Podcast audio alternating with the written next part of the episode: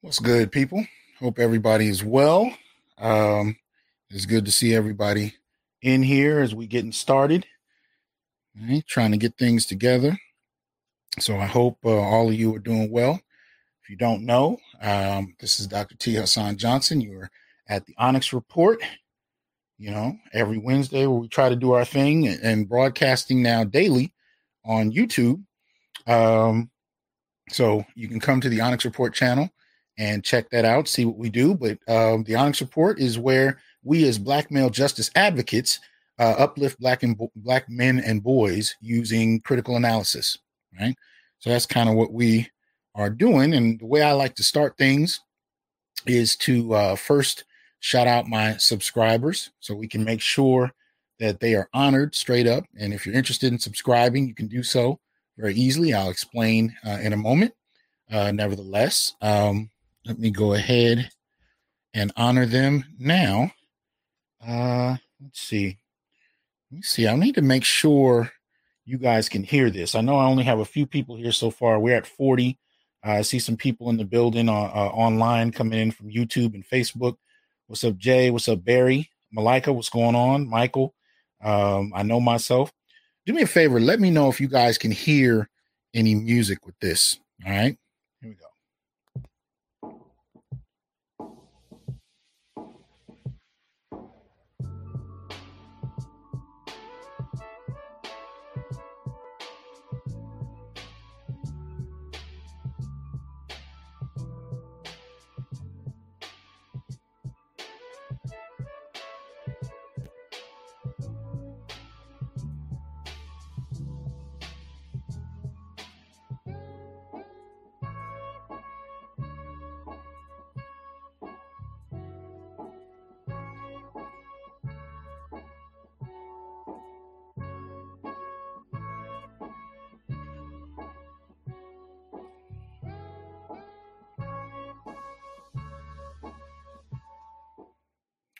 Thank you. Just trying to make sure my sound is working. Uh, y'all know I have trouble with sound every week. There's always something. Uh, but anyway, welcome to the show. We got a new format that we're trying out. Uh, that'll be a little less time. Uh, so basically, what I'm going to be doing is the Black Masculinist news feed, uh, which I used to call current events. I'm shifting that to an everyday platform where you'll get short videos on my YouTube channel every day. And uh, the main show on Wednesdays, uh, we'll just have some uh, the sacred black masculine, maybe a few shout outs, and then we'll go straight to the main topic. So we're going to uh, reduce uh, the time back to where it used to be and kind of cut it from there. But before I get into any of that, um, you know, like I said, I wanted to shout out my subscribers. If you're interested in subscribing, uh, very easy to do. You can go ahead and let me see here you know, go to YouTube or you can go to Patreon. You could subscribe. You can become a member. If you're on YouTube, you can go right next to the subscribe button and click join uh, to join, uh, become a member of the channel. Uh, so make sure you subscribe, hit the bell, and click join.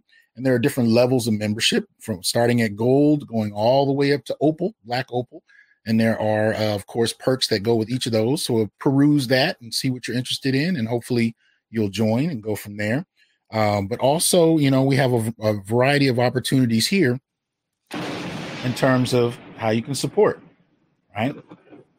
So you can see in terms of, um, you know, kind of how I have things set up, you know, Patreon, Cash App, PayPal, Venmo are all ways you can support the channel, uh, as well as going to the Institute for Black Male Studies.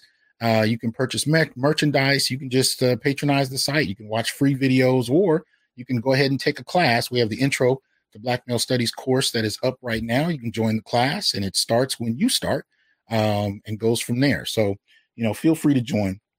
Um, uh, I see my father in here. How you doing? Uh, Damon, uh, it's C, uh, Eric, Brian.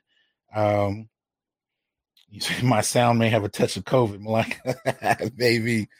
Well, yo, I'm in good spirits, people. Y'all don't know. I um you know, you guys have known I've been carrying, I've been walking on a cane for some years now, and I've been in a lot of pain. And basically, what happened, I think I may have explained this once, but I tore the cartilage uh, in one side of my hip. and it's just been you know just kind of you know falling apart from there, and it's like it's been excruciating. And uh, today, actually, I was supposed to have surgery on it, but after five years, my doctor finally put me uh, or gave me a medication that manages the pain better than anything else I've had. And I don't get euphoria, I don't get high, none of that. It just, you know, it just takes the pain away. And that, and so today, well, I'd say probably about four or five days ago was the first day I woke up with no pain in five years. Uh, and I'm actually walking around and everything. So like this, I'm, I am lit. I am high on not being in pain. And anybody that's dealt with chronic pain can tell you it, it takes up so much of your energy, it takes up so much of your thought, and you you navigate around it in all kinds of ways. You move differently, you walk differently, anything to avoid the pain. You know what I mean? And once that pain is taken away, it's almost kind of jarring, like, yo, you know, something's different, you know. Um, and so I'm feeling so much better. And actually, it's so good. My doctor was like, yo, we don't actually need to do the surgery. What they were going to do is actually burn the nerves in my hip because they couldn't manage the pain. I was taking like 1600 milligrams of, of uh, ibuprofen a day, and that was just one taking, you know. But uh, now I'm at a point where he was like, okay, so let's postpone that. And if there's any, if there's a day when this medication, you know, no longer helps like that, then we'll go back to that. So, yo, I am feeling really good. Um, and there's a number of you on Facebook, most particularly, that were extremely supportive when I mentioned that I was going to have surgery. I want to thank you for that. Um, but it was like a, a, day or two after that, you know, you know, the news hit that I didn't even have to have a surgery because of this. And I'm just like, man, I am, oh man, I am feeling so good. You know, it's ridiculous. So uh appreciate the support. I really, I really do. I want to thank all of y'all for that, uh, who've been supportive, most particularly. Um, so, you know, um, I'm able to get back to work and I've been in full swing. I'm still going to bed at sunrise, working all night, and we're trying to trying to get it going to where uh, I can produce something that I hope uh, helps. You know, helps you in your analysis, helps you kind of en- engage some of the things that are happening, and gives you ammunition to really uh, push an agenda that centers Black men in a way, you know, where we can humanize Black men, support Black men, and do so from a position of uh, intelligence, from a position of uh, being informed and using data to lead us in terms of how we frame things. So hopefully um, we can get better back to that uh, and do so well. What's up, High Scholar? Good to see you in here. I know myself. See a few of y'all here. We got a hundred, uh, hundred or so in the building. So y'all make sure that uh, you support in one way or another. All right. So all is well there. And we can go ahead and get started, if you will. So let's see.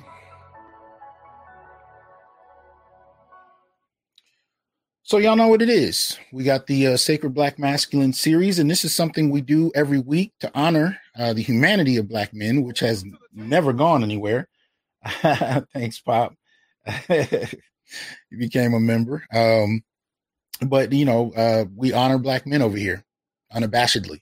We celebrate Black men's successes and we honor Black male humanity, uh, especially if the world doesn't. So, that being said, you know, uh, we want to start out with acknowledging um, something I think some of you guys have seen in the news, right? You can find this, I mean, you can find it in a number of places. This particular article I'm looking at actually came from comicbook.com. Uh, Chadwick Boseman wins Best Actor at 2021 Golden Globes for Ma Rainey's Black Bottom. So shout out to him for that. You know what I'm saying? He did a beautiful job. We reviewed Ma Rainey's uh, Black Bottom on this show. You can look through the uh, channel and find that if you're interested. But uh, shout out to uh, you know Chadwick for that. 78th Golden Globe Awards are currently in full swing, and the award for Best Performance by an Actor in a Motion Picture Drama was just announced. The category included Tahar Rahim, uh, Riz Ahmed, Anthony Hopkins, Gary Oldman uh, and Chadwick Boseman, and they gave it to Chadwick. Uh, so you know, shout out to him for that. You know what I mean? Um, you know, and like I said, he he he played a he his performance was was dead on. It was cold. So I hope you guys get a chance to check it if you haven't and support uh, um, Boseman's last work. Right. Um, to those who may not know, this just this just hit a little while ago. Um, legendary reggae artist uh, Bunny White Wailer, um, last living founder of Bob Marley and the Wailers, dies at 73. Right, um, he died on Tuesday. The three-time Grammy uh, Award winner died at the Andrews Memorial Hospital in the Jamaican parish of St. Andrew. His manager Maxine Stowe told Associated Press his cause of death was not immediately clear. Local newspapers had reported he was in and out of the hospital after a stroke nearly a year ago. So, shout out to Bunny Wailer. Um, peace to him. If you're not familiar, look him up and do so on YouTube so you can uh, check out his music. Um, but shout out to the last living member of the Wailers uh, to pass. Right. And there's a lot of these reports coming out where they don't know the cause of death. It's really bothering me. Um, so, you know, if anybody has any information, uh, please make sure you share it. Right. Um, here, this is the, the last sacred uh, black masculine for today is really, it's not a conventional one. There's nobody I can really point to. Um, but it's really more of a moment um, that, uh, I mean, I know there's a hashtag that came out a little while ago, a few years ago, I think, called uh, hashtag Black Boy Joy. I don't think it really ever took off, really. But at the end of the day, it is the best way I could think of to acknowledge this particular video. So you check it out and tell me what you think. Oh, there we go.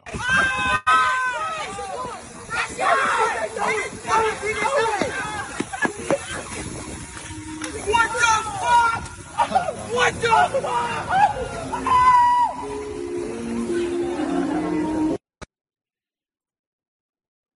I mean, pure joy. And so I saw that and I said, you know what? I just need to take a moment to celebrate black boys doing their thing. It's really not any not any deeper than that. Just the actual joy of living. And how many times do you actually get to see black boys actually just enjoy being alive? Most of the time online, when we hear black boys, it's always some trouble. Uh, it's always something going on. Somebody's died, somebody's been abused, somebody's been shot. But when I saw that video clip of them just having unadulterated joy in what they were doing, I said, you know what? That that needs to be acknowledged. We need to remember that. So, you know, straight up, these boys riding their bikes, just having fun. Um, and they were doing wheelies I'd never even heard of when I was that age. So I just wanted to shout that out, you know, straight up, you know, appreciation of black boys, uh, and an acknowledgement of uh, black boy joy for real. Okay. So, uh, that being said, we're to move forward a little bit.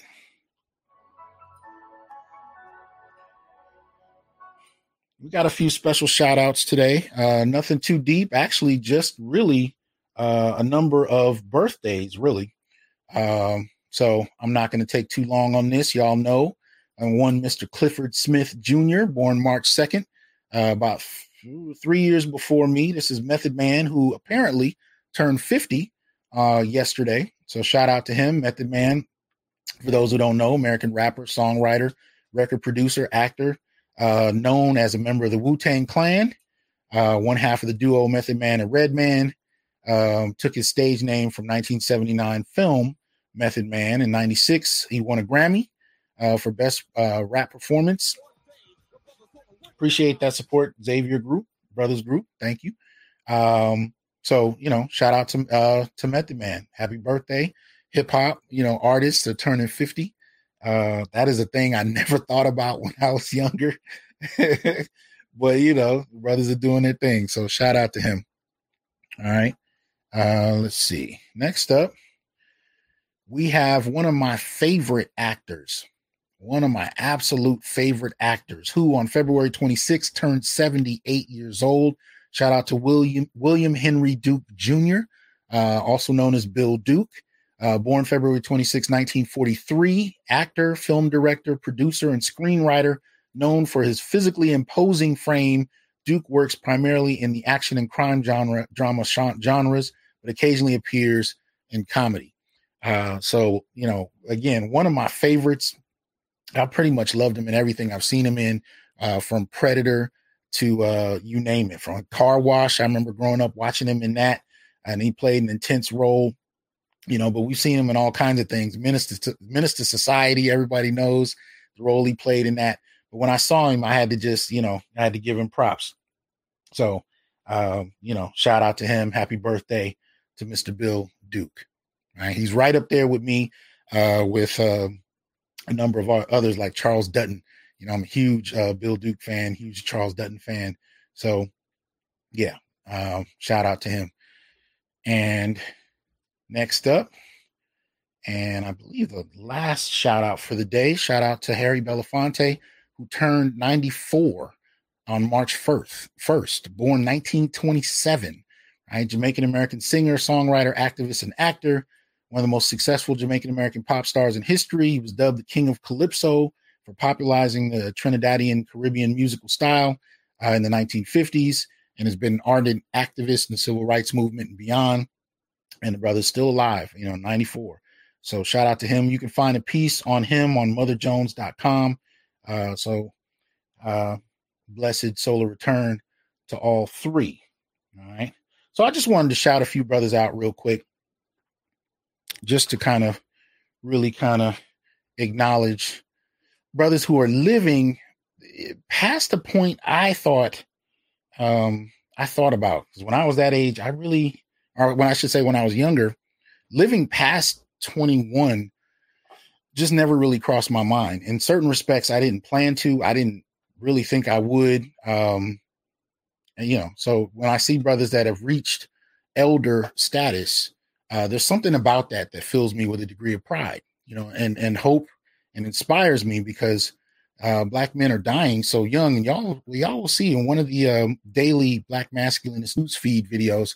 Uh, there's a piece I do about brothers who are dying young, and of course, in the last year, there's been an absolute lot of that. And some of it has been attributed to COVID, but a lot of it hasn't. Strangely enough, there are a lot of young brothers dying um, that, and it isn't being attributed to COVID. You know what I mean? If anything, they keep saying, you know, no cause of death announced or, you know, whatnot. Young men from 22 to 49, they're just finding dead in their houses, right? Nobody saying anything about foul play, no, no COVID, just dying. You know what I mean? So that being said, you know, um, look at it, you know, pay attention to it. Uh, let's figure out what's going on with it, but definitely acknowledge uh, what's happening. All right.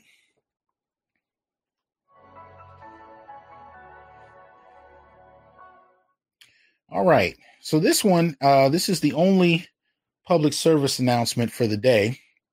Short article. Uh, I'm not going to read too much of it, but you can find this one on CNN.com. It's entitled Federal Judge Rules Eviction Moratorium is Unconstitutional. And this particular image is an image of a woman being uh, basically removed on the spot from her apartment in uh, in Texas. So the article itself, they have video clips of you know where they go along with police officers to different places and and escort people out of where they're living, right?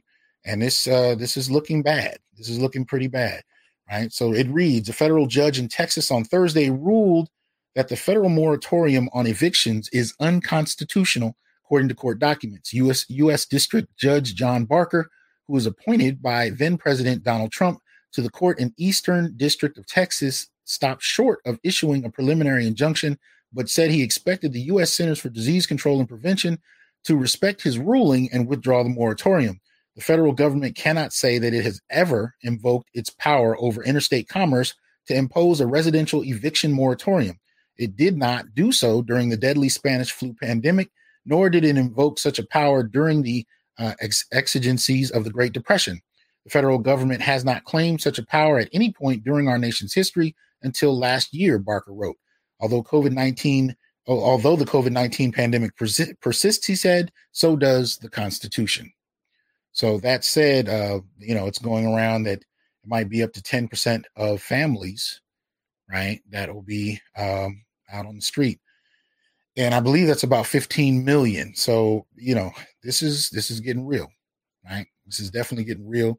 Uh, so I definitely hope for the best for you and yours, and for those that uh, are in need. If you are in a position to offer help in any kind of way, you know, do so, because it is it is definitely about to get rough in here, people and it's already been rough, uh, especially for Black folk. It's been rough long before there was necessarily a pandemic, but it is nonetheless uh, getting up there. So definitely make sure that uh, you are as safe as possible. Protect yourself, protect your family, be careful because um, it is getting deep out here, people.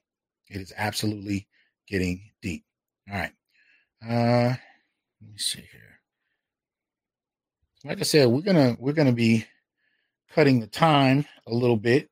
So uh, that said, I wanted you guys to definitely uh, make sure that you support the Institute for Black Male Studies. Uh, you can go to www.instituteforblackmalestudies.com and purchase merchandise. Like I said, take courses, engage it. Um, you know, please help to sustain it and make sure it persists because at the end of the day, there's no guarantee, you know, how long any of us are here to do anything, but the Institute is there to really promote Black male studies, to familiarize you with the concepts and the theories, uh, and as well as the authors and the, the, the, thinkers that are involved in this. So been, there have been a number of participants already uh, that you need to check out that are supporting the Institute and teaching courses in it. So join in, check it out. I think you'll enjoy it, but you'll also have some information to take with you uh, and move to another level. So that being said, make sure that uh, you support that. All right. So let's get to it. Let's get to it. Um, the new format I'm using, we're going to be about, I'm taking it back to where I, I started the show. It's about an hour and 15, maybe an hour and a half tops. Um, it all kind of depends on how much I have to say in a particular way. But at this point, some of this stuff uh, that's coming up, there's so much of it that needs to be addressed. It's time. You know, it's time to really to really take it up to another level. So uh, let's do so. So here, uh, you can find this piece uh, that kicked all of this off, at least for me, written by an undergraduate student at www.hercampus.com. Right. And this is a piece entitled Dr. Uh, uh, Why Does Vanderbilt Continue to Fail Black Women? And it addresses Dr. Michael Eric Dyson uh, and what I call the modern day warlock hunt. Right. And as you can see, uh, I found a, a, beautiful picture of him and Kobe.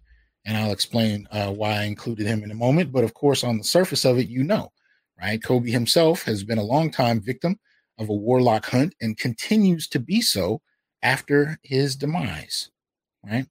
Where not long after his demise, uh, people were uh, coming at him in public, you know, really to slam him, um, even in his death. And it's absolutely ridiculous, but it is nonetheless what people are doing. You know, really to slam him. All right, there we go. Yeah. So this particular piece reads um, hearing about Michael Eric Dyson's hiring at Vanderbilt, despite his past allegations of sexual misconduct, is very disappointing given the events of this summer. When Black women came forward this summer with their experiences of sexual assault, it felt like a moment of solidarity and the potential to push forward to create a safer campus for Black women. This hiring uh, feels like one of many setbacks that we Black women have to fight against to feel comfortable on campus. I hope that Vanderbilt will start to make better decisions to protect their black female students. Um, and then they, and that comes from the um, I guess it's just titled member of the Vanderbilt Black Women Community. And it, it continues. This summer, multiple black Vanderbilt women came forward and shared their stories of being sexually assaulted and raped by Vanderbilt uh, Vanderbilt football players. Calls were made to fire Derek Mason, the former head coach of Vanderbilt football, for failing to hold his players accountable for their heinous actions. A petition was created by myself and three other women demanding change from both athletics and the university. This petition gained over 800 signatures, hours of work, thousands of tears, endless frustration, anger, and pain were seen as we battled for justice. Justice not just for ourselves, but for others who experience pain like ours, pain worse than ours. Finally, at the end of the season, um, athletic director Candice Lee fired Derek Mason and the whole coaching staff. Positive change seemed to be in sight However, the progress Vanderbilt students had accomplished was erased when the university decided to hire Michael Eric Dyson on September 28th to uh, 2020. He was accused of multiple black, um, accused by multiple black um, femmes at Georgia Georgetown University of sexual misconduct. Vanderbilt University, in ending one problem, was willingly choosing to bring in another threat to the safety of black women on campus. Now, um, I'm going to continue to read another portion that we know about is uh, sexual misconduct. What does that mean? What does that mean? Sexual misconduct. See, the thing, uh, think about what I think we have going on right now in society, especially in regard to black men, is that, you know, as we've been saying, an accusation is synonymous with um, guilt, a guilty judgment, a guilty judgment.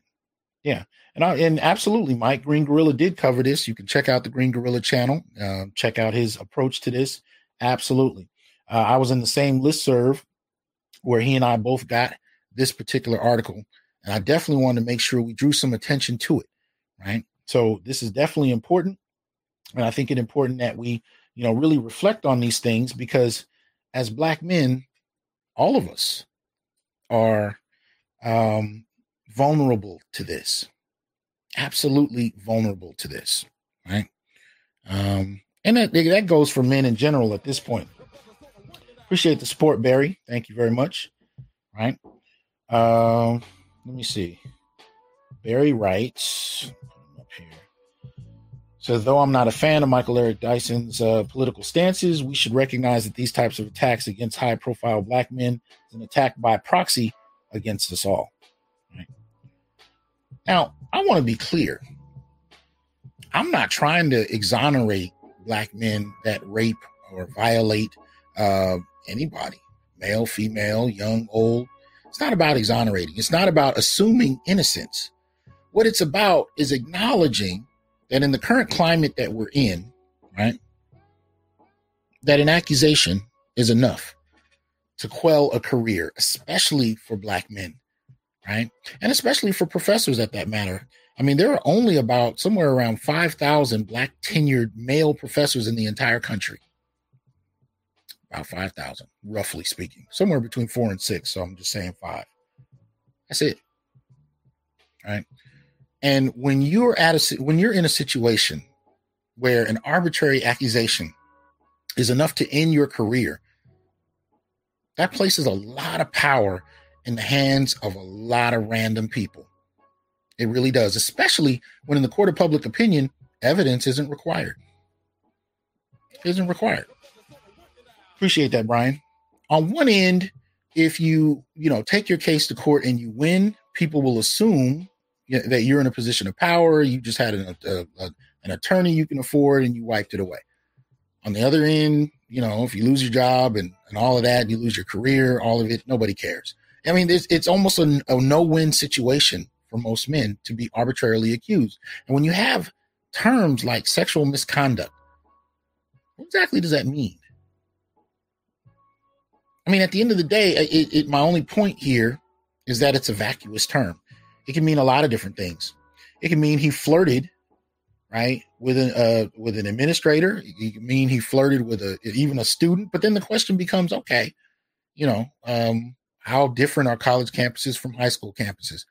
If somebody is a, a legal aged adult, I mean, professors and students have been dating on university campuses for generations, right? It, it, it happens. Not something I do, but why don't I do it? And why are why don't why are why is there a cadre of black male professors that I know that refuse to do it? It isn't because there's any moral problem necessarily with dating someone over 18, especially if it's somebody that's never sat in your class. It's not about that. It's just about the optics. It's just about the degree to which black men can more easily be villainized for something that you know even everybody else is doing without a problem. So I just avoid it like the plague. But you you tend to find that once you start on that track, you never get off it because you understand that your uh, your your capacity as a black male to be blamed for something that people will readily receive and even hype up simply because you are a black male and don't be over six feet tall. Trust me, makes it worse. You get over six feet, 250 plus pounds, it becomes that much easier for people to assume your guilt and not even know what the accusation is. And that's the part I had problems with in reading this piece. Nobody in here actually said what he did. So I'm not here to exonerate him because I don't even know what the hell he's being accused of. My simple point Uh, appreciate that support, uh, officer. Well, good to see you in here. Um, my simple point is that that's the problem.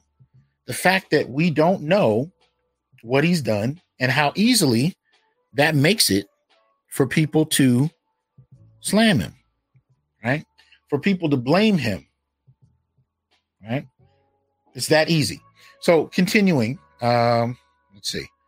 On February 28th, Black Survivor, the Black Survivors Coalition at Georgetown University and other Georgetown University students gathered for the final day of its sit-in protest.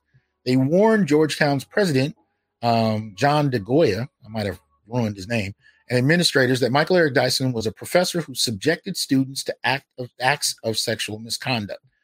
This exchange between students of the Black Survivors Coalition and the administration was all caught on video. Michael Eric Dyson, now a former professor at Georgetown University, went through a full Title IX investigation. During the process, students who were directly affected by Dyson's actions and those who demanded accountability were constantly left in the dark. On April 17th, members of the Black Survivors Coalition met with Georgetown administration to demand updates. They were told, "We have had a lot of progress on the fact on the faculty member uh, who serves, um, you know, according to I guess this is Rosemary Kilkenny, who serves as the head of diversity and inclusion. Uh, this response did not answer the questions asked. It did not calm the anxiety and, and fear the students had. It did not say that Georgetown is protecting its students. It was an empty response. Hearing this as a Vanderbilt student, I felt their pain, took me back to the pain from this summer. The anger was awakened, the frustration renewed. The sting of betrayal became a dull stab as I came to terms that once again Vanderbilt was failing to protect Black women, to protect me.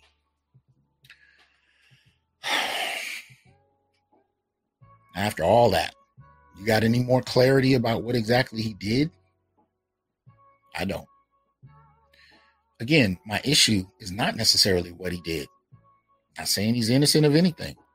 I'm just remarking at how powerful the accusation alone tends to be for black men. How susceptible, how vulnerable we are to just that. And the degree to which nobody really cares, right? Because the assumption people make at the very, just the slightest mention of impropriety is the worst. I mean, listen to the statement made that I read a bit about earlier. Dyson, a professor who subjected students to acts of sexual misconduct, right? Subjected, right? Of course, it sounds horrendous already. Sounds like a problem, you know. And you can imagine where people take their imagination regarding this. And this is actually something that I am glad to say uh, that someone else called some attention to that I didn't expect to hear do that. And on the left, if you're not familiar, that is Vanessa Brown. Um, Bryant, excuse me, Vanessa Bryant. And that is Kobe Bryant's uh, widow, right? This is an article that uh, you can find on TMZ entitled Vanessa Bryant Slams Evan Rachel Wood for calling Kobe rapist upon death. Right. Uh, and so basically, what she's doing here is she's calling out, right, people in Hollywood who have slandered her husband's name, even in death. One of whom being Rachel, uh, Evan Rachel Wood. Nelson, w- welcome to the Onyx Brotherhood. Good to have you back in the classroom. Appreciate the support. Thank you. Um, Officer Faulkner says no investigation, no formal application or written statements, no video, verbal records. Absolutely my point. Absolutely my point. Especially when you have these kind of um, issues resolved on campuses. They often don't involve law enforcement. They also they also don't tend to involve evidence. They're they're not, you know, it, it's kind of at the whim of the campus. And this is a dangerous climate. This has been going on for a while. And it's one that has made men and males in general vulnerable in ways we don't talk about. Like one of the issues we have, and you've seen this in a couple of different cases, where you know you'll have uh, two people, young, of course, in, in undergrad, uh, both of whom were drunk, both of whom end up having sex, and then an accusation, you know, being lobbied, usually toward the male student, that he has violated this other student because she was under the influence.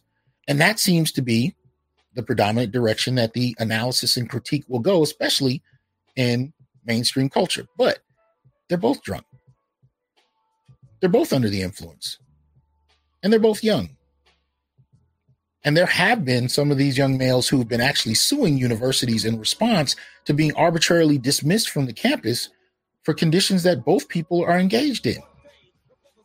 Appreciate the support, Marvin. Thank you. Right. But going back to Vanessa Bryant, she actually starts to call out uh, particular uh, figures in Hollywood, right? Uh, she calls out Evan Rachel Wood. Uh, in this particular article, she didn't call out Gayle King. Most of us are familiar with Oprah's friend uh, who slammed Kobe and disrespected him really not long after he died in an interview where um, she asked about, you know, uh, a particular woman's relationship with Kobe. Uh, not in any kind of intimate way, but she, you know, of course, brought up these allegations. It, it, was just, it was really ridiculous, and everything blew up. Snoop Dogg came out for a moment, said something, and then got shouted down. It, it, it was a mess. We talked about it last year when it occurred, but nevertheless, Vanessa Bryant is out here arguing uh, to protect the legacy of her husband, right? And she says something I found particularly interesting. She said, Your false, insensitive, defamatory, and slanderous tweet on January 26th is vile and disturbing to say the least. Behavior like this is part of the reason why innocent black men go to jail for crimes they didn't commit. An accusation doesn't make someone guilty. Now, I found this interesting because you have Vanessa Bryant, who is acknowledging the way these issues hit black men in a way that most people don't want to talk about. Right. And so, not only in protecting her husband, Kobe, she's actually going out her way in that mention to protect black men. And I found that interesting because despite, you know, how many people know or at least aware of the relationship that uh, law enforcement and especially false allegations or uh, or accusations have and with black men, we seem to dismiss it as soon as we have a black male in question. Whether it's Cosby, whether it's R. Kelly, whether it's whomever. And those particular men become representative of black men as a whole, right? Regardless of whether or not they've won or been proven innocent in a court of law. I mean, we recently, well, not recently, we saw this happen a couple of years ago with Nate Parker. It almost ended his career. took several years before we even saw him again. Uh, recently, he came back out with American Skin. And as he did, all the controversy kind of popped up with it again when he came out. And he had to apologize yet again. Now, he apologized for something that happened to him in undergrad. He wasn't a celebrity. He was found innocent in a court of law in Philadelphia with a jury that was nearly all white. You know what it takes to exonerate a young black male unknown by an all white jury? And yet he was still being held in the court of public opinion, not held to whether or not he may have done something, but assumed to be guilty. They were putting up posters calling him a rapist. And there are people that will argue you to the ground even now that there's no question that each of these men are inherently guilty just because. Michael Jackson, I mean, you name it. Especially for black men, the list is long. White men who got accused during the Me Too era you know, most of them, you know, you had a number of them that lost their careers that kind of disappeared, but black men were the only ones that really went to jail. Nevertheless, you know, Vanessa Bryant continues and she identifies uh, Abigail Disney.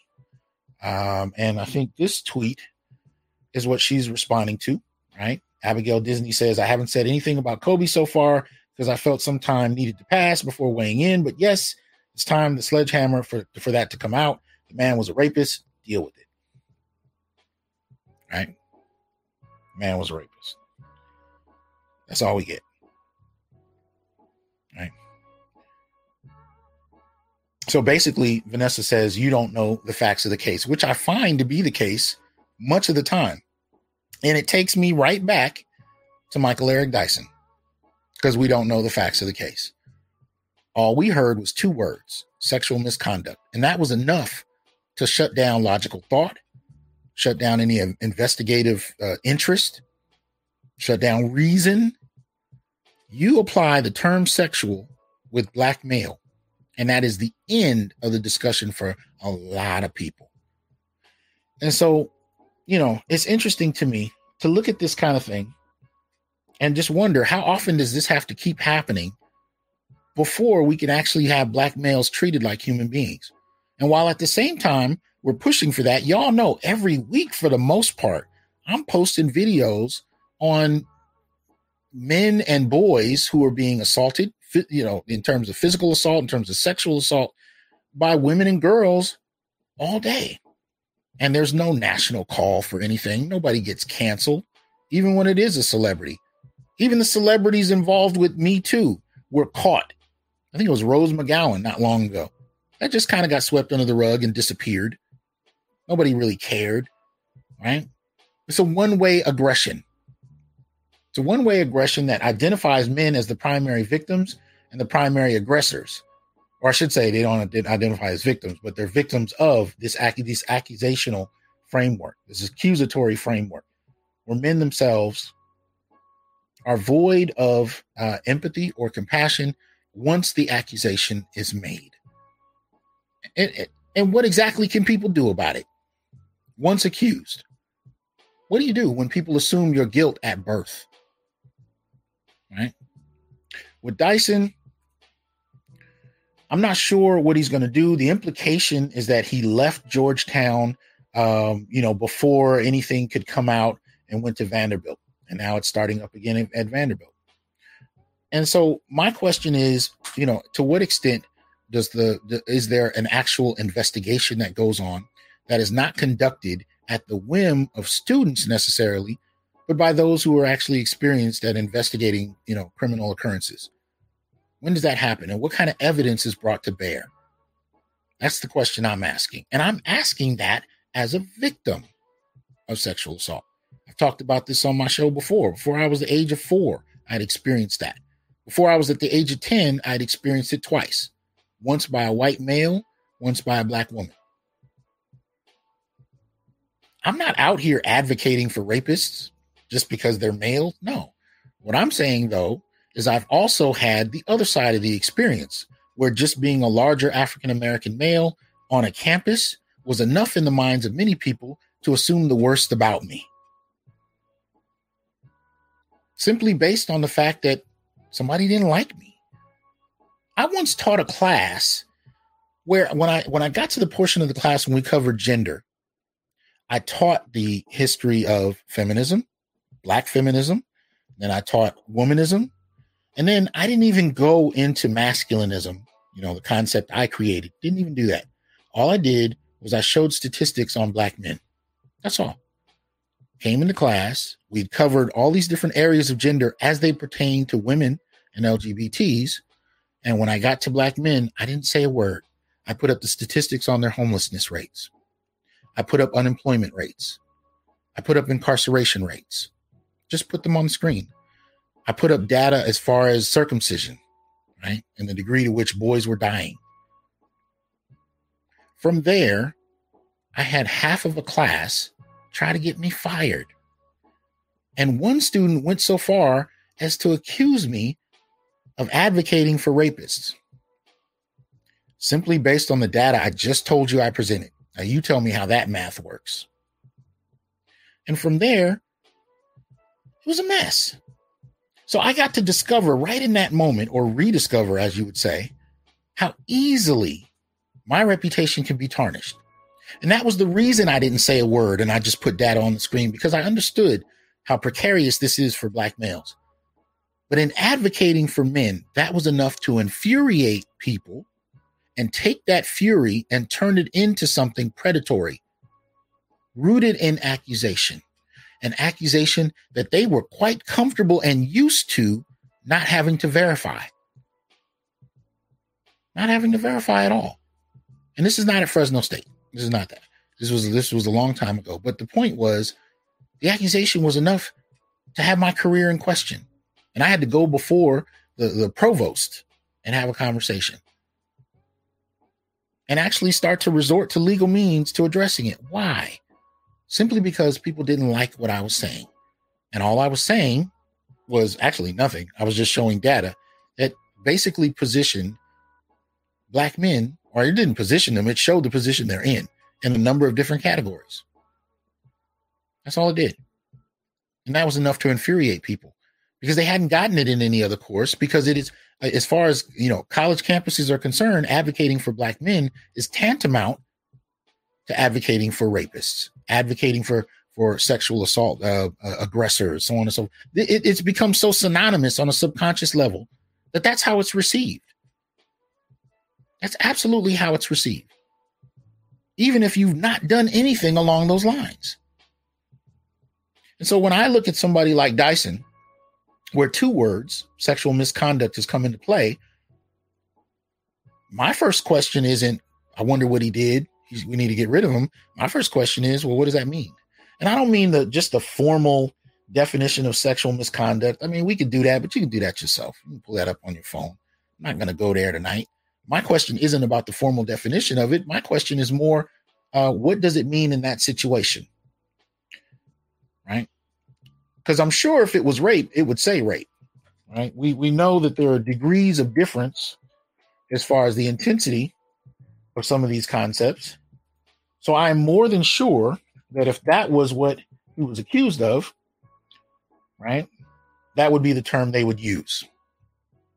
Right. But, you know, just for the sake of being straightforward, sexual misconduct, the formal definition is misconduct of a sexual nature that is of a lesser offense than felony sexual assault, particularly where the situation is normally non sexual and therefore unusual for sexual behavior, or where there is some aspect of personal power or authority that makes sexual behavior inappropriate. What does that mean? Hmm? It can mean a wide range of things, but here's the problem. A lot of it comes back to what it meant to whomever levied the accusation. And once the accusation is made, it is a stain on your record as a man. It doesn't go away. And the lack of evidence be damned doesn't matter in many circumstances. And this is a problem in our culture that men can be vilified with no evidence, with no word, and nobody cares. That's a problem. Now, the question for me, though, is whether or not the pandemic is going to actually make these situations worse. Right? We've heard it, has been pretty quiet in the last year as far as Me Too accusations for the most part. Right? Well, now we're moving into a situation where we're seeing families put out on the street you know, we're seeing a massive loss in jobs, particularly with women. Right? Loss of the security that people have gotten real comfortable with. So, what happens when you can make an accusation? You don't necessarily need to provide evidence and you can settle out of court. And you don't see these accusations with guys who are, you know, filling up shopping bags at the grocery store sweeping up floors at the car wash. You see these accusations with the wealthiest and most powerful of men. Coincidence? You tell me. Right. So this is what we're looking at. Now, Dyson himself is aware of these dynamics. You know, he talked about it briefly. He, he alluded to it on several occasions. And this particular um, tweet came out on May 11, 2017 he was talking about right one particular player, receiver Josh Gordon, trying to reinstate and be reinstated in the NFL, and Dyson's comments were: "So those who sexually assault women and commit other mayhem can play in the NFL, but not a guy who takes responsibility for substance abuse." Right. So there's a bit of an acknowledgement, right, of of sorts that these men exist. And he actually says something else on a number another occasion because many of us know a lot of his work in the last few years, or I won't say a lot of his work, but he did some work uh, surrounding Bill Cosby, right? And this was a big uh, controversy because, in one sense, he wrote a book on it as well. He challenged Cosby on his perceptions of, um, you know, race and class, poverty, right? But he's had some interesting things to say, or at least questions to ask, very in a very veiled manner, in regard to issues of sexual misconduct. So, in one piece on thehoya.com, uh, it reads But while demanding accountability for Cosby's actions, Dyson also noted a racially charged double standard in the Me Too movement. He says it's rather interesting, striking, that the first major person to go down is a black person in an era when a lot of white guys have, have, have mis- misbehaved. Excuse me. He alluded to similar hypocrisy in his Beyonce lecture to Georgetown students this week, comparing the criminalization of black teenagers with another metaphorical 17 year old on trial right now. Studies show that black youth are perceived as older, which has led to a persistent judicial bias in prosecuting them as adults, according to Dyson. And he asks Is Mr. Brett Kavanaugh held to the same degree of expectation and responsibility as Trayvon Martin?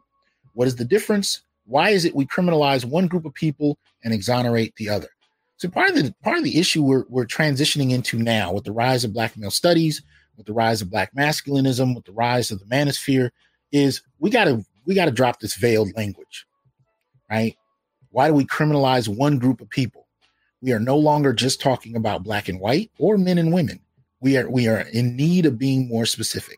And at the end of the day, it is black men that find themselves susceptible to accusation because if nothing else, I mean, we can talk about policy, we can talk about history, we can talk about lynchings and the legacy of criminalizing, sexually criminalizing black men and seeing them as predatory um, phalluses looking for ways to violate women across race, across class, across occupation, across context.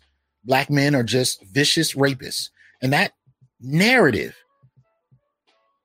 across the 20th century has sent many a black man to the, to the dirt.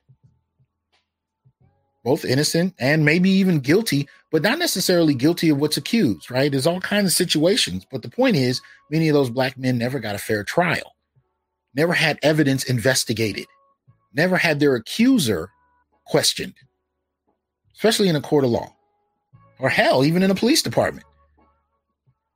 None of it. And because we come out of that legacy, we are that much more susceptible to it. And so that's what I see here. And Dyson is well aware of it.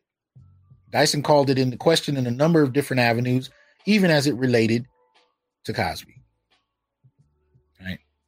when you can have people come out uh, decades later to accuse you of things, there's something wrong with that dynamic in and of itself. But it ends it, it ends up being a one-sided dynamic that overwhelmingly problematizes men. Right? Overwhelmingly problem, problematizes men. So what I want to do just for a little bit is I want to actually bring a couple of you up to talk a little bit about your thoughts on this, get some feedback from you directly. Right? So let me see. What I will do I will put the link, and this is going to be short. As I said, I promised I'm going to keep the show short, uh, and I am not going to change that. So it might only be a couple of people uh, that I'll bring up, but I want your comments about what you think regarding these situations, what they mean, how they impact men, and what questions we can ask about resolving how the system functions. Because as it stands right now, as I said, accusation is synonymous with judgment. And very rarely are those judgments for black men in particular innocent. Right. So the so the link is in in the uh, in the comment section on uh, YouTube. Let me see. I don't think I have. Okay. I think I can put it in Facebook as well. I Haven't done that. So we'll try that out. Okay. We got my boy AB Media. Let me get him in here. What's up, man? Hey, what's going on, Dr. T? How you doing? I'm doing pretty good. All right. All right. Well, give us your thoughts on this, man. What do you think? Uh, part of me um hopes. Uh, I've never liked Michael Eric Dyson. Mm-hmm. I, I could smell the opportunist nature of him mm-hmm. very early, and uh, he got his uh ninja moment. ninja moment. I feel like he got his ninja moment now I don't know if the act now don't get it twisted. I don't know if the accusation are true or not, but um uh that has to be decided in a court court of law properly, of course. But see, that's the that's the interesting question, right? There are actually repercussions that people are pushing for uh before it gets into any kind of space like a court of law. Of course. And again, and we don't know what that is. Now, this to me, this is not about again protecting or exonerating Dyson. It's not even right. about whether or not I like him or dislike him. I really am indifferent. I don't have any animus toward the brother, and I don't. I'm not a, a super fan, and, and you know, I'm I'm somewhat indifferent. What I recognize is just how easily this can happen to any black male, men in general. But in this context, we talk, we you know, we talk explicitly about black men, and we know that this kind of thing can be levied at us, eh, you know, anytime out of nowhere, out of nowhere. And that's what I'm trying to push for, especially with brothers who, you know, who don't like Dyson necessarily. I'm like, be clear, this isn't about Dyson. This is really about you. Yeah. How much power should other people have over your life based on an accusation alone, especially with no evidence, right? Right. Any thoughts about that? That is something black men have to deal with every day. Right. Chick you don't even know can come out and accuse you of something like, okay, I don't even know you. mm-hmm. Mm-hmm. I don't know if right. I told you this. I was in the store and um there was this chick in front of me for boys. And they're in a section that I wanted to look in. And you know, I'm just waiting for them to move so I can go look for what I need to look for. And all of a sudden I hear, You ain't there, daddy. And I'm thinking to myself, I wouldn't even look at her, like that or her, or her boys. Mm. Like I just want I just want to get my food and leave. I'm not I don't go to the grocery store to do that. Mm-hmm. Mm-hmm. Wow. And I'm, just, I'm, like, it's not even. I'm like, I'm not do. I'm not here to do that. I'm here to shop for myself. Right.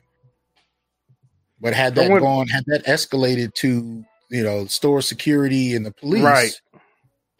What kind of what kind of uh you know what what do you have to stand on to say I didn't do anything? You know, do you think people would believe you had it escalated? Mostly a black store, they may believe me, but uh, even then, even then, even then, even then, you got to worry about them not believing you. Right. Uh, I just walked away. I didn't. I didn't stay there. I was like, you know what? I'm like, nah. Like, nah. I'm not even going to entertain that. I walked away. With then uh, when she was gone, I went and got what I needed to get.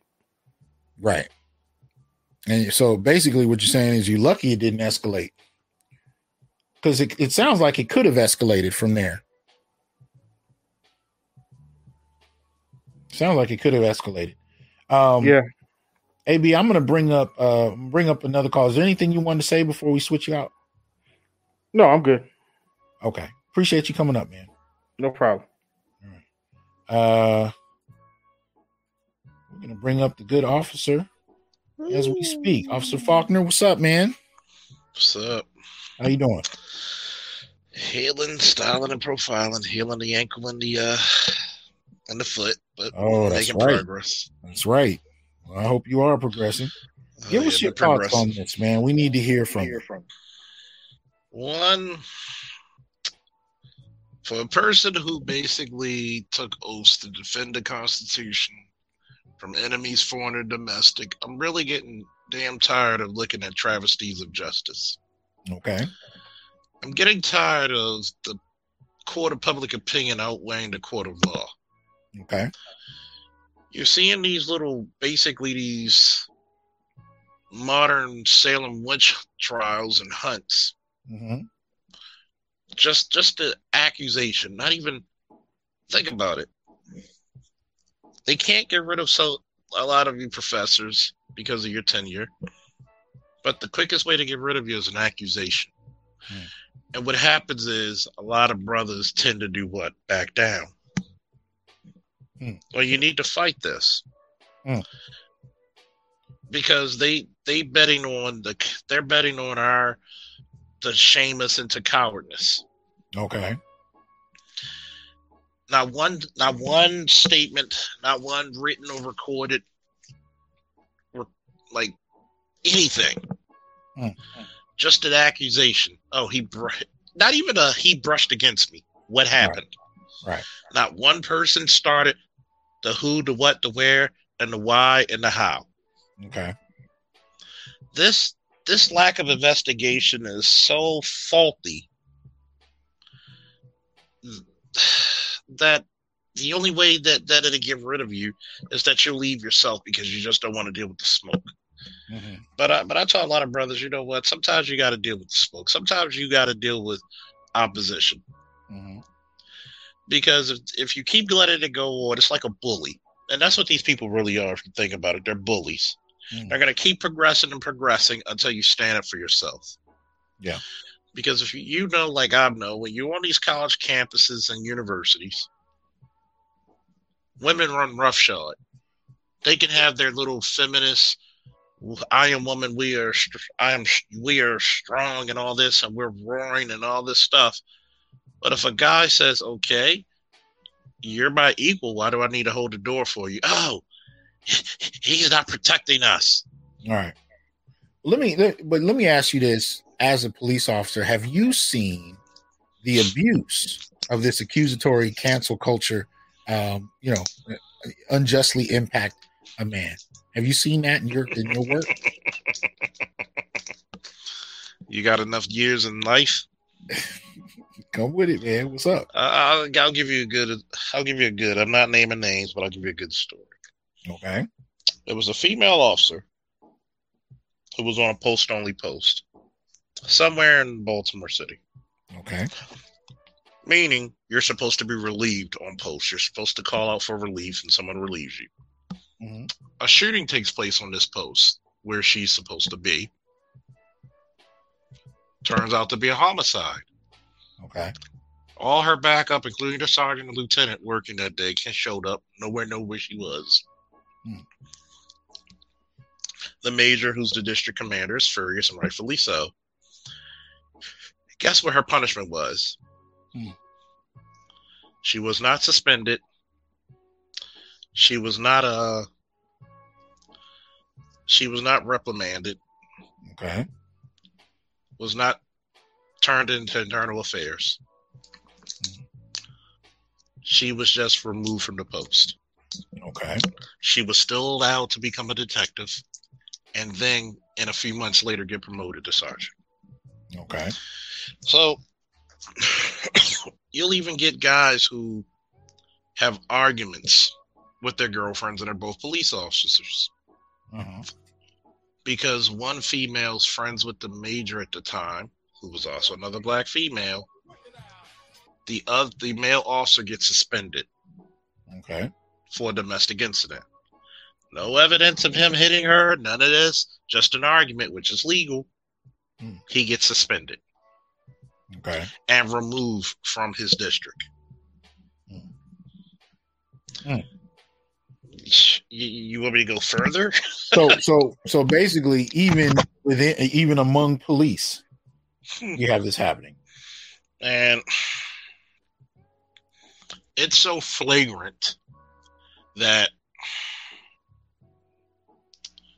they've caught female officers of high rank in sexual acts with higher ranking officials. Hmm. They hide the female somewhere. Nothing happens to that high ranking official, except he's got to leave for two weeks. Hmm. The person who caught him because they didn't say anything gets promoted to lieutenant in a, in a few years, no questions asked, and actually leaves the testing. Okay, so we so we we're going to pretend like there that there's not going to be an incentivizing that takes place when you can be promoted strictly for accusing somebody of something. Mm-hmm. If there's gonna, if there's a promotion and an improvement in position from an accusation, does that not ensue incentive at some point? It's gonna get it's gonna incentivize people because the first thing they'll say, "We have it so hard because we're women." Okay. And I had to ask. Well, BGS knows what I'm talking about when I say this. Who shall she who will not be named? How hard do you really have it? Mm-hmm. Because you're not doing the heavy lifting when it comes to the department. Okay. And then when you get promoted, are you still going to use the same how hard females have it? Because you'll also see within the super the supervision how black males will ask for their advice of what do I need to prepare for. They will actually take the females off the street for two hours and basically guide them and school them and quiz them on what they need to know. But when right. yours truly acts the same sergeants, they they act like they had like only ten minutes to speak to me or less. Okay. Now, hold on. I'm gonna leave. I'm, i want to keep you up here. I'm gonna bring in mm-hmm. Brother Amos Garvey to to join in on this a little bit. Uh, and then I'm gonna and then I have another question for you, uh, Officer Faulkner. Uh, Mr. Garvey. Yes, sir. How you doing, sir? Good. How are you? Doing well, sir. I can't complain. Um, I, I just wanted to um, add a small contribution to your conversation, if you don't mind. Okay. What's up? Um, so last year, I don't um it might have been last year or I'm sorry, it might have been the year before. Um, this brings to like uh the Derrick Rose situation. Okay. Um, so Derrick Rose was accused of some things uh after certain actions happened between a female um okay. and um other gentlemen as well. Um, while he was accused of this, he went to court. Uh, criminally, wasn't found guilty. He went to civil court twice, okay. and was not only was he found not guilty, but the accuser had to pay him uh, two thousand and one dollars wow. uh, in a civil case, right? Wow. And then he scored fifty points. I don't know if you remember when he was on the Timberwolves, he scored fifty points, and after he scored fifty points, he was emotional. He was crying because of the the trauma that this journey has been for him for this entire time, the right. journey he's been on, right? So he right. cries, and I don't know if you remember, but Rachel Nichols, you can find it now on YouTube still. Okay. Um, she is a Caucasian female reporter on ESPN. Mm-hmm. After the 50 point game, and he was emotional, and that was the talk of the sports world, mm-hmm. she brought back what he was accused of rape. yeah. Yeah. yeah. So uh, that that was a, a very um, again no matter if you're he was not only found innocent the accuser was found to be the one to have to pay him. Yet right. in the narrative in the media was right. that he was still accused of rape. Exactly. So the so so the stain of the accusation stayed with him despite what happened in court. Absolutely. Yeah absolutely. I mean i, I appreciate the contribution uh officer faulkner. Any response any reflection on that? See do you know that stress for men is like kryptonite for us, man? Mm-hmm. We're not allowed to get that frustration out because usually how we get frustration out is physical activity. Mm-hmm. And think about it the whole world's looking at you like you're some monster, and in some cases, like a pervert. And you, you're trying to convince anybody who will listen to you and they're treating you like a criminal before you even were tried. Right. Before the investigation even starts. Right. And then think about it. God forbid if you have a black woman with a with an axe to grind or a white guy who doesn't care. Right. And those are They're, two things that you're not allowed to talk about. That that personal motivation, mm-hmm. revenge, or anything right. along those lines can be a motivation for falsely accusing anyone of anything. We we act like those things don't happen, even though that's that, that's part of human nature. It is what it is. I'll tell you how many times I've seen on calls when I first, especially when I first joined, uh-huh. where the women were gun ho to be like, "Tell me that he hit you. Tell me that he hit you," and I'm and the woman's like, "No, we just had an argument. We didn't even call you." Right. Right. I'm like, what the hell are you doing? Mm-hmm. Why don't you ask his side of the story first? Maybe he's the victim. when you ask that question, how is how is it received usually? It's like a, a state of shock. Huh? I can't believe you said that. Mm. Yeah, I can't believe you said that. okay. and, and it, it's sad because you regardless if you like the guy or not. Mm-hmm. The one thing you got to think about, black men, is that you're next. If you don't stand up and fight against this, because basically, this is this is racial and sexist tyranny. Oh. They're making they're making you ashamed to be a black and also male. Mm. You you have a double negative. Right. And here it is. Don't I bet you somewhere down the line he was getting a position or he was getting money that one of them ladies up there who's working in there say, you know what? I know I know this new guy. Did he ever did he ever brush up against you or did he ever touch you? Wow. Right. Because right. people forget that subjective implanting. Mm-hmm. It's it's a major factor in a lot of these cases, man. But you, you know, see, but here's the thing. I I know. So we tend to have two camps on this, or at least that's how people think about it. You have the you have the camp of you know hashtag believe her, where no matter what stated is is true because it was stated. That's the end of the discussion. It was true. Mm-hmm. And then you have the other camp that says, well, um, oh, appreciate that, Garvey. Appreciate you being up here. Um, then you have the other camp that says, wait a minute, you know, men can be victimized by this if there are no checks and balances to this. And the perception is that that's a camp full of nothing but, you know, patriarchal sexists that are misogynist and they don't care about women and they're just, you know, fighting to be fighting. And the, and that's the perception that we have this binary, you know, kind of Manichaean thing. But that's not really what we're talking about. I think with black men, we're saying we are hyper susceptible to accusation.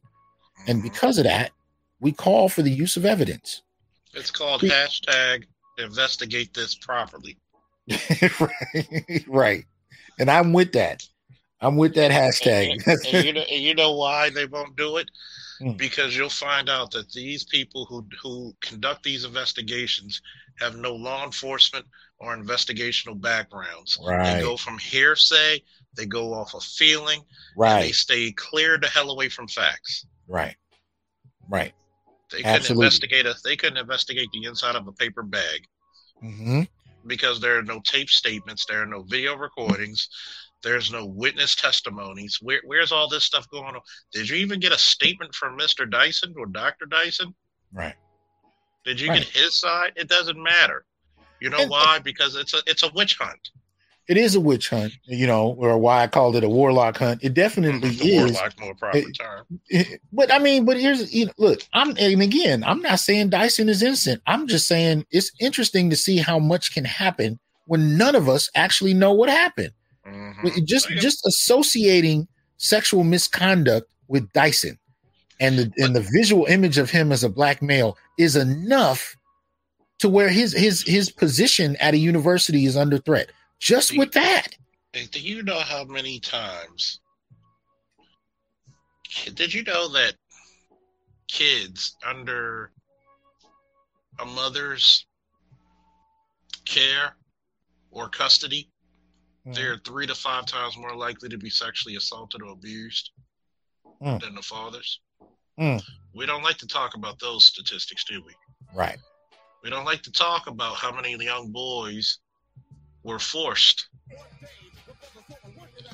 into being into intercourse because they were molested as young boys or they were teenage boys helping a female neighbor and she said, "Well, if you don't do this, I'm going to yell tell tell everybody you tried to rape me." Yeah, yeah, yeah.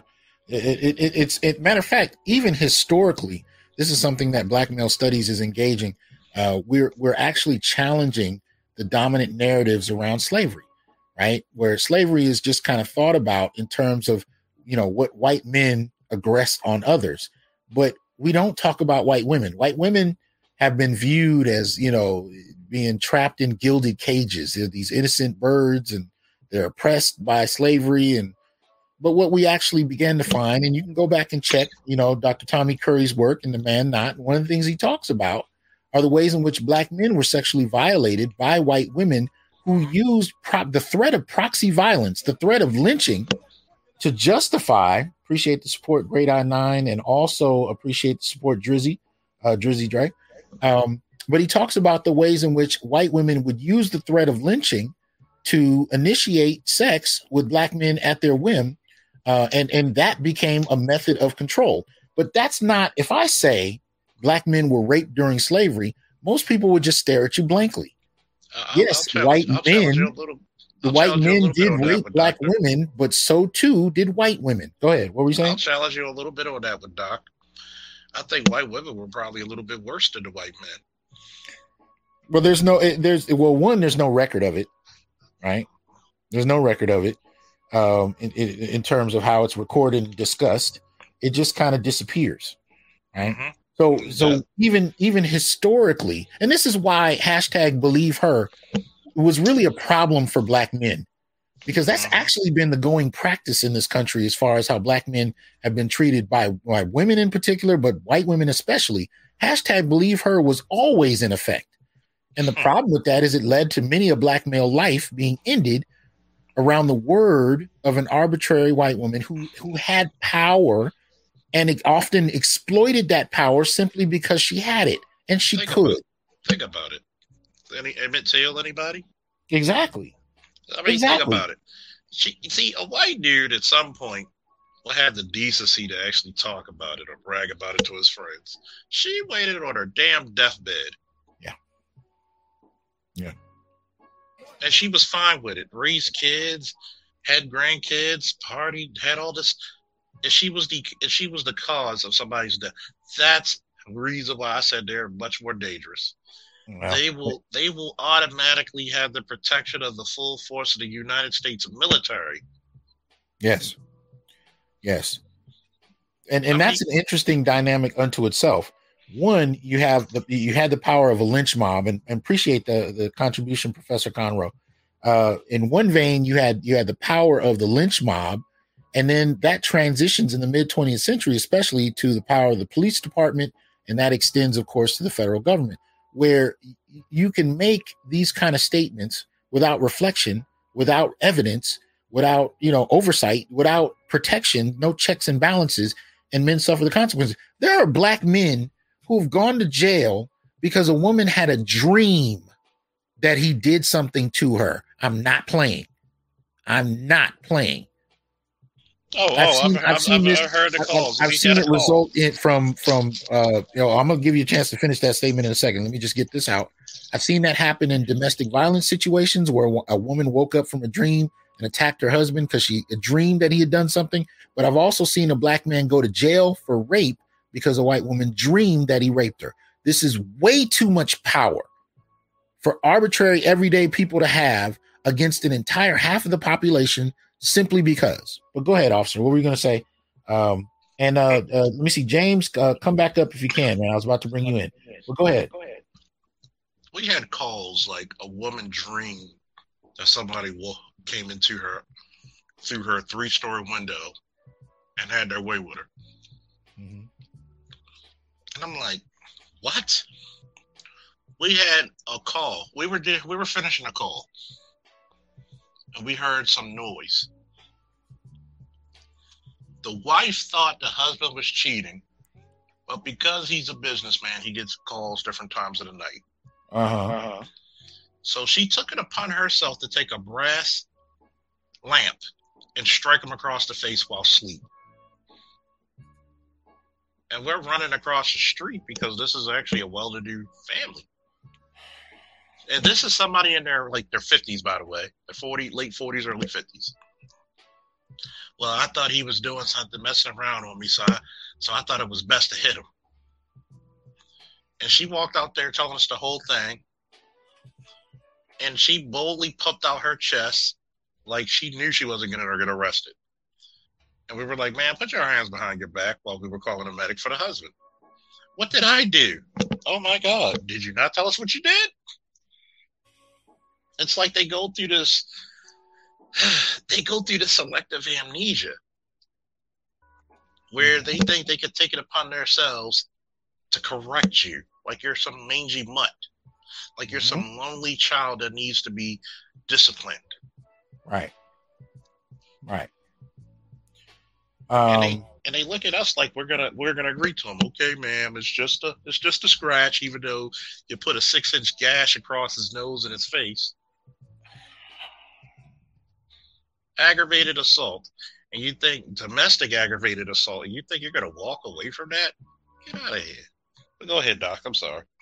No, it, but the assumption is made that um, this is it, it's true because it happened, and that's you know that's that's the end of the discussion right and and again it gives people it gives especially women but it gives people a great deal of power uh, that they can leverage over uh, other people um, particularly men now I want to post this. I'm just going to put this on air or on the uh, screen, you know, just so people know I'm not up here just making up stuff, you know, because that's that's that's an accusation that uh, you know can be levied. But y'all check this out.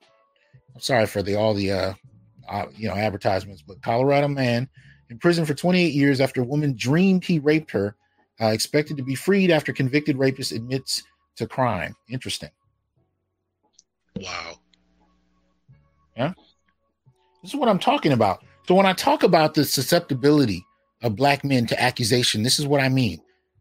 This is what I mean. You know how it, it, it, it actually had it took a black male to be convicted of something like this because the believability is already high. It's already high. So you can go ahead and look this up. NewYorkDailyNews.com. Colorado man in prison for 28 years after woman dreamed he raped her. Go look that up. You know? I've always said this, want... good doctor.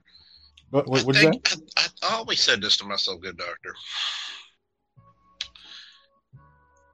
Those people who were falsely accused of rape or anything like that should automatically have lawsuits levied against the people mm. Who accused them. And I bet you it would stop a lot of that mess. Mm. And see, I'm not talking about people who actually suffered from sexual assaults. Uh-huh. I'm talking about the people who think that's their way out. Right. And I, am not trying to say that rape doesn't occur, but in my 14 years, I've only handled one legitimate case for rape. Okay. Okay. And it was weird because I've heard everything like, okay, I did it for drugs. I I just said it because I didn't want my father to know what I was doing. He doesn't like the guy. Mm-hmm. And I'm like, you could have you could have destroyed somebody's life right. off a lie. Right. Right. And i was going to arrest her but well no don't arrest her. And this is the sexual offense and detective told me. Don't arrest her because you know it wouldn't be a good look. No. Excuse mm-hmm. me she committed a criminal offense but you know what you're also bringing up is a really subtle and pervasive chivalry that we have See, I think what people lose sight of with all of these, you know, all this media we have, uh, women in the in, in North America are really the most protected women in the world. They really are, in many instances, right? And when we talk about this this veiled chivalry that ha- is a feature of how men across race, I would argue, are socialized in the West, right? We tend to give ground in these moments of tension, right? where women are not necessarily held accountable for their behavior to the to the same extent that men are. We already know that in terms of sentencing, criminal sentencing, women get 65% less sentencing sentencing time for than men for the same crimes. So when I talk about chivalry, I'm not just talking about this flighty, arbitrary idea. I'm talking about how it actually affects criminal sentencing, how it actually affects people being fired for um, for false accusations from a job, right? These things are glossed over because, in many ways, we do, and I've been saying this for years, we do not know how to account for female acts of evil or female aggression. We don't know how to deal with it, so we dismiss it. And women, in turn, tend to not be held accountable for their actions to the same extent men are, which, of course, incentivizes them to continue because there's not a hardcore repercussion for those acts. Right? So, it, especially when you talk about issues like this, uh, where you as a police officer are told to give her a break, that's exactly how I mean chivalry plays a role in this. You know, that's precisely what I'm talking about. You hit it right on the head, Doc. Like, you cannot even phantom the frustration of how you're having a woman just call you and say, My husband's beating on me, and he's literally twice her size. Mm. You can see the scratch marks on her in his face. You can see the marks where he's holding her back on her neck. Right. She literally takes of like a vase and cut and breaks it and cuts him across his nose. And she's like, Well, I'm a victim. No, you struck him. Right. You were the aggressor. I have to take you both in. Now, is that would you say that's a common response, or is that is that more a Charles Faulkner response? Like, how would the average police officer deal with that? The average police officer is better about it now because if if you don't take some type of action, like writing a warrant or arresting the suspect there, okay. that's one of the quickest way to get fired. We've gotten better about it. The uh, the state senate in Maryland has actually said you know, there's many different ways you have to do an investigation because when I first came on, if she said she hit, she was hit by the guy, he's got to go to jail. Right.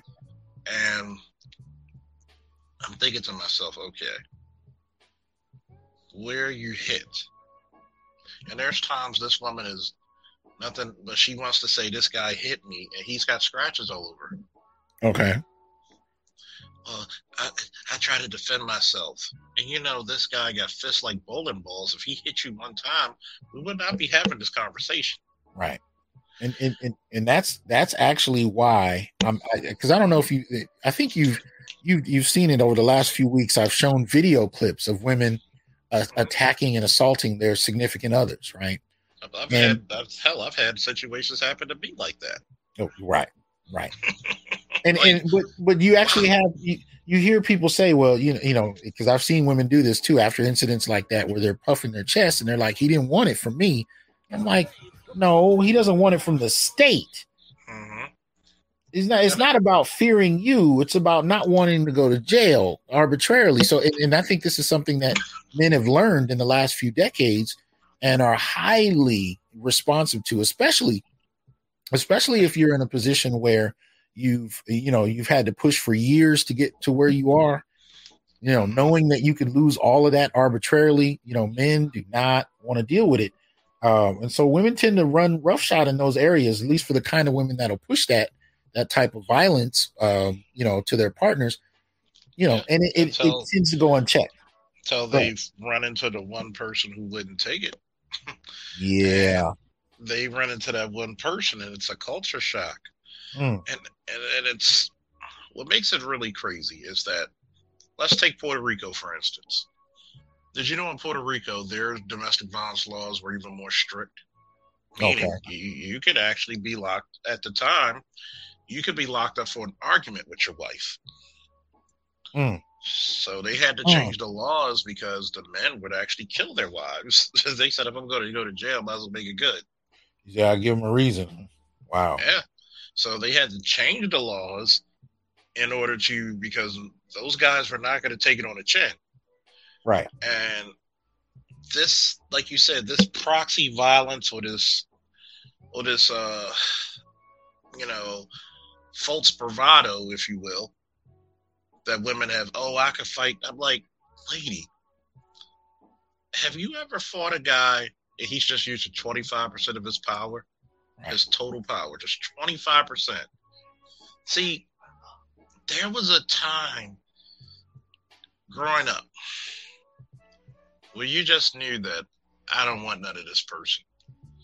Like it might have been your dad, it might have been your older brother, it might have been like the guy on the football or the wrestling team, might have been your jiu-jitsu, your boxing coach. And you just like, this this guy is stunning me, and he's not even trying to hurt me.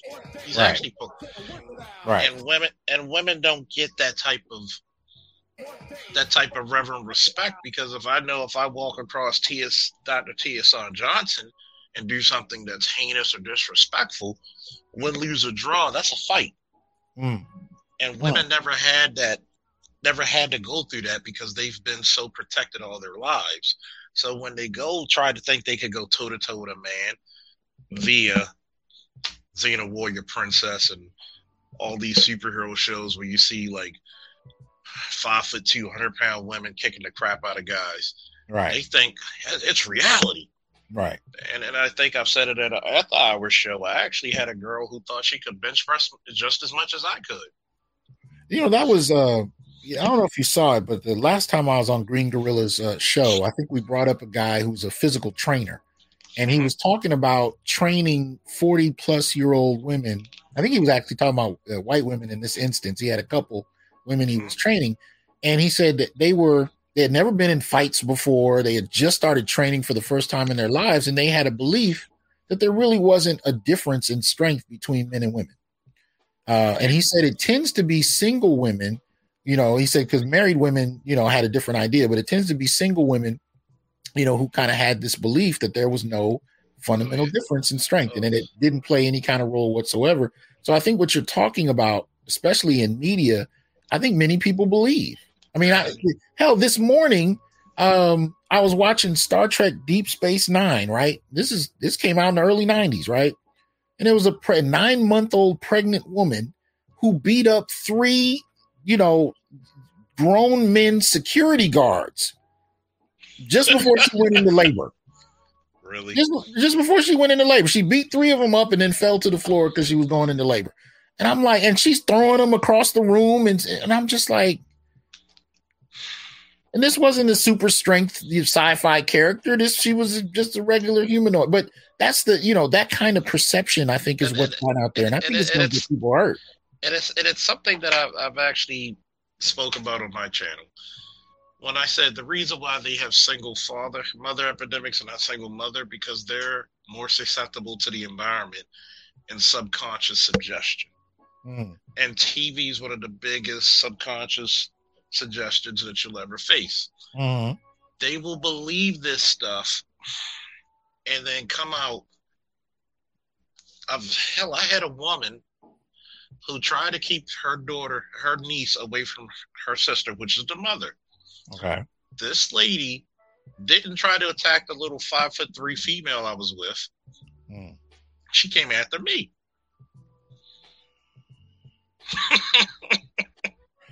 that didn't end too well for her. And it was funny because with one arm, I'm like, I didn't even hit her. I just, you ever, you ever took somebody, you took your palm and you just hit them right there in the sternum?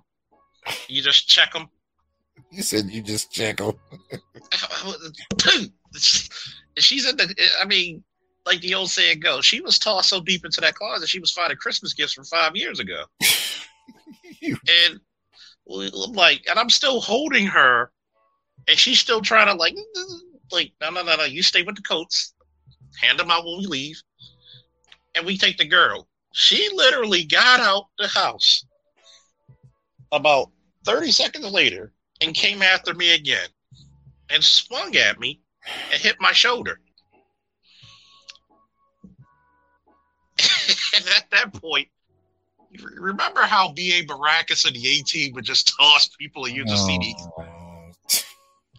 That's what happened. And she and I had to arrest her for assault on police. Oh, see that, and and and that's that's different for boys, for men, because as boys, one of the things you learn very early on is that there are repercussions for your actions. You know what I mean? If you get into it with someone, you hit another dude, you will get hit back, and you learn very early on. Okay, I don't care if I'm the biggest guy here. I'm I don't care if I'm the best fighter in my school. I have to address this. If I go, if I, you know, if I'm a bully or if I'm out there messing with people, I can get it back. You know, I mean, you learn that implicitly as a boy. For me, I used to get into fights every week. I was always in trouble until my mother put me in Pop Warner football, and I got my bell rung. You know, somebody hit me hard, and I had the stars for a minute, and then I realized, okay, I can't just run roughshod. There are repercussions for your actions, and I think boys learn that because you know physical contest, contestation is you know is acceptable with boys. Yeah. With, with, now, you know, I'm seeing it more on uh, on on the internet than I ever did growing up, as far as girls fighting, but it's still not as widespread as with boys. So I think many girls, you know, especially with the media we were talking about, kind of grow up with this sense that you know everything is everything. There really is no difference you know, and especially after about the age of 13, the differences between boys and girls becomes extremely vast in terms it of goes, that. It goes vast. I'll, I'll put it to you this way in terms of strength. A man who's 150 pounds versus a woman 150 pounds, the strength is almost to what twice what she can mm. do. Mm. Sometimes three. The average man in America can bench press I mean, average meaning untrained because most men are untrained. Mm-hmm. Uh, 135 pounds. Okay. The average man stands around five foot eight. Mm. 194.5 pounds. Mm-hmm. Average woman, five foot five, 165, 150, 165. Mm-hmm. Only 95 pounds. No, not even 95, excuse me. 65 pounds bench press. Okay. Now, when you start going into training, the gap is even wider. Yeah. Yeah. Have you yeah. ever noticed why you never seen Ronda Rousey take on Johnny Johnny Bones Jones? Real reason for that. but you hit on something else that I want to I want to kind of tap on. Then I'm going to ask for your closing thoughts because we're going to end it. But when you talk about a Ronda Rousey or a Gina Carano, I think her name is, we see these women. Carano, thank you. We see these women in media, and I think a lot of people assume that this is a constant. That you know because of what a certain select group of of highly trained women can do, everybody's doing it. No, you have do you have any idea how rare Ronda and Gina are across the span of things? It's not, you know, that's not a frequent thing. You know, uh, I'll give you something, Doc, for to give you to give people who's listening little context about Ronda. Mm-hmm. Ronda's a six degree black belt in judo. Get it? Yeah, get it. Which is incredibly high for judo. Yes. Do you know what her mother was famous for? Hmm. Her mother is the first American to win a world medal, a world, a gold medal, the world championship in judo. and she has a PhD in psychology. Okay. All right. So she is so rare that yeah, her friend, her training partner, Kayla Harrison, is a dual gold medalist in judo and, and, and judo. Uh-huh. She's the only American to do it, mm-hmm. male or female. Okay. That's how rare her training part. Just her training partners alone are rare. So mm-hmm. that right there, right, is not the average woman. Far from right. it. Right. She's literally been doing arm bars before she could walk. Right. Carano, she's been kicked. She was a kickboxer prior to uh, Muay Thai, as a matter of fact, mm-hmm. before MMA. Mm-hmm. And those women are super rare. They're tough girls. And even mm-hmm. they'll tell you, I'm not trying to fight a man. oh, she yeah. tried to make that stuff about Mayweather, but if you actually talk to her what it was, she's like, hell no, I'm not trying to fight a man. It, look, I appreciate you coming up, uh, Charles. I I needed you to drop a word on this. Yeah, I, am gonna see you in a minute, hopefully, uh, for the office hours. But thanks a lot, I will. Trust me, you're gonna be waiting for this office hours. So if you're not, if you're not a member, you might want to be one. Whoa! Right, see you. you see you in a minute. All right. So yeah. So basically, you know, I know we went to a number of different places from, you know, physical assault to intimate partner violence and all of that. But the reason we did all of that was just to highlight how easy it is for people to really misunderstand uh, the capacity they they have, uh, especially in regard to male vulnerability, right? And the degree to which the law can be used by proxy to attack men, uh, and it provides a great deal of power, uh, even in the court of public opinion, in regard to uh, what a man is accused of and what impact that can have on his life. There was a comment that I want to put up on the screen that I just saw a moment ago. Um, by Ren- Reynolds, I think it is. Yeah. Says, I know a woman that lied on her ex and said he molested their daughter, wanted him locked up and destroyed for life.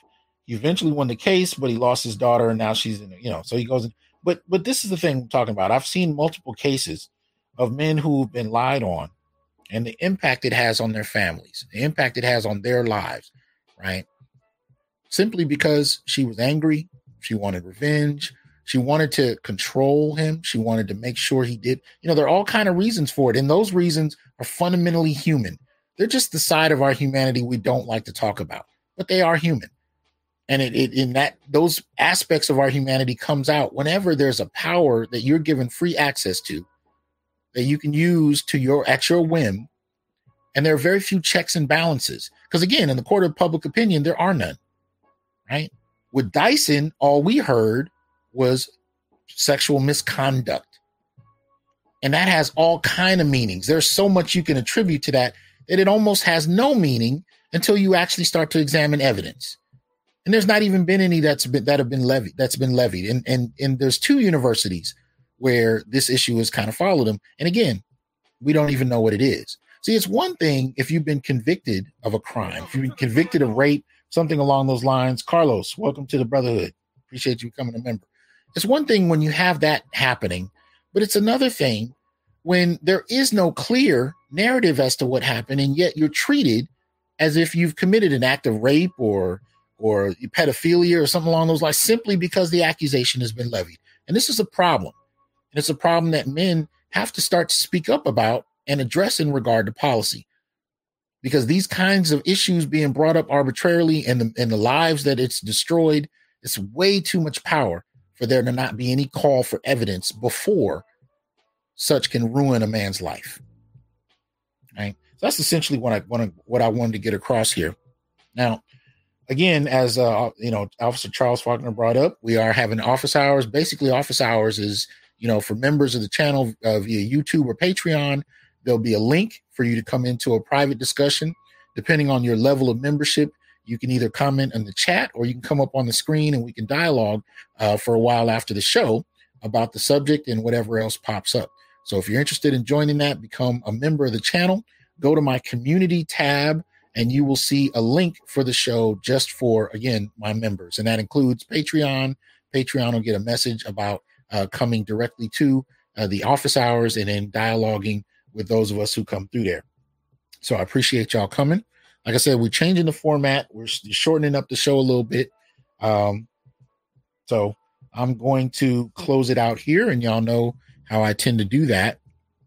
Let me put this up here. I said, uh, brothers, we be reminded that we are not criminals by birth, perennial rapists, incapable intellects, man children, sperm donors, child support wellspring, success objects, walking phalluses, ATM machines, lottery tickets, brainless henchmen, valueless assassins, pro bono mercenaries, unpaid bodyguards, interchangeable stepfathers, child discipline proxies, unpaid repairmen, workhorses, emotional tampons, or any other socially accepted dehumanizing stereotype. We are thinkers, inventors, innovators, leaders, fathers, warriors, and men. Embrace your humanity, know your worth, and extend your time, attention, and resources only to those who genuinely respect you. And remember, your worth is not defined by meeting other people's narcissistic, selfish, and unrealistic needs. You define your worth. Peace.